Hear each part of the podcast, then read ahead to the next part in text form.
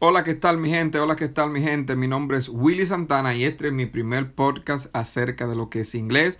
Quiero enseñarte un poquito de lo que ya yo sé de lo que es el inglés, poco a poco, con pocas palabras, que no sea un podcast tan largo, sino que puedas montarte en tu vehículo o en tu casa el tiempo que tenga y puedas escucharlo y puedas aprender algunas palabras. Recuerda que eh, se comienza poco a poco, no tiene que hacerlo todo grande, rápido al mismo tiempo, pero poquito a poquito vas a aprender y vas a ampliar lo que es tu vocabulario en el inglés, lo que son las traducciones y todas esas cosas.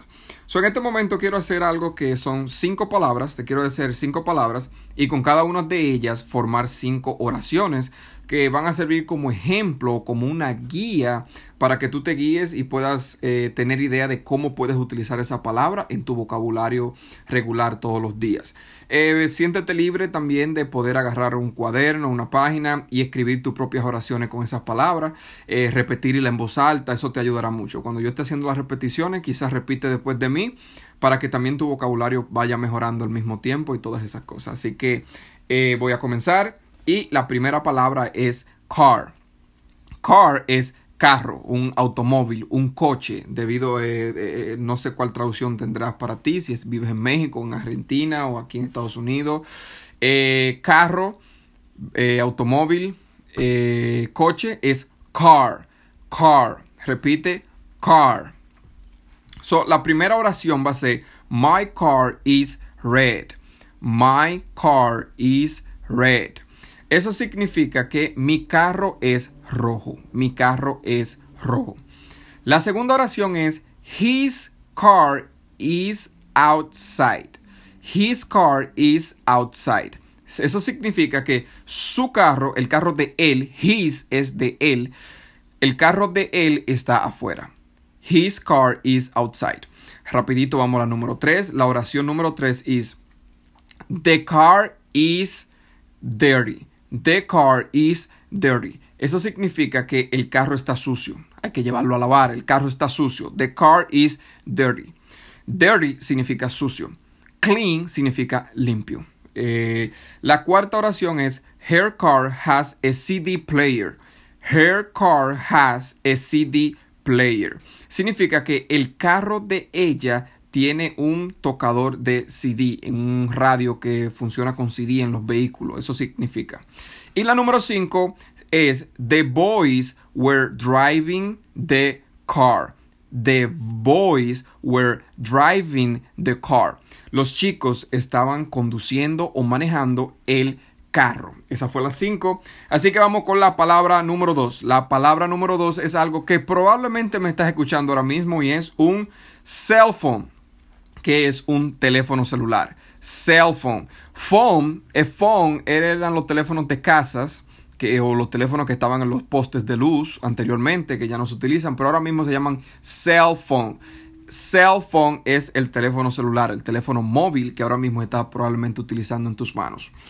Vamos a generar cinco oraciones con la palabra cell phone.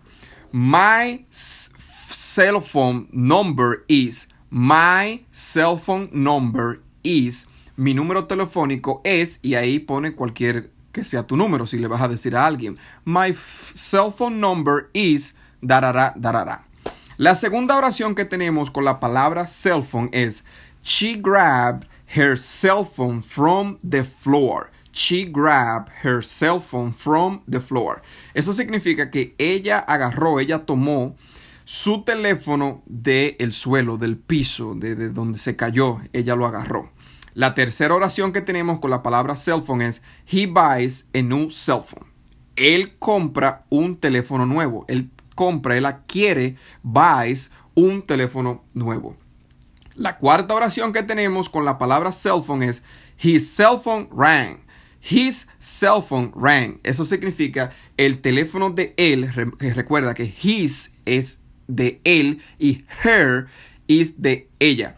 So, his cell phone rang, el teléfono de él sonó. Eh, sonó la música o el sonido, el timbre que tiene ese teléfono sonó. Y la quinta oración es The cell phone is broken. The cell phone is broken. El teléfono está roto. Se le rompió. No especifica, no se especifica si a la pantalla o algo, pero está roto. El teléfono está roto, completamente roto. Y la tercera palabra que tenemos para el día de hoy es eh, House, house. House significa casa. House, casa. Home es hogar. House, casa, home, hogar. Y la primera oración que tenemos con la palabra casa el día de hoy es The house is big. La casa es grande. Recuerda que big es grande, small es pequeño. La segunda oración que tenemos con la palabra house es A house without children is not a home.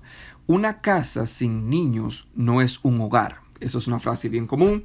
La tercera palabra que tengo para ti es Come to the house with me.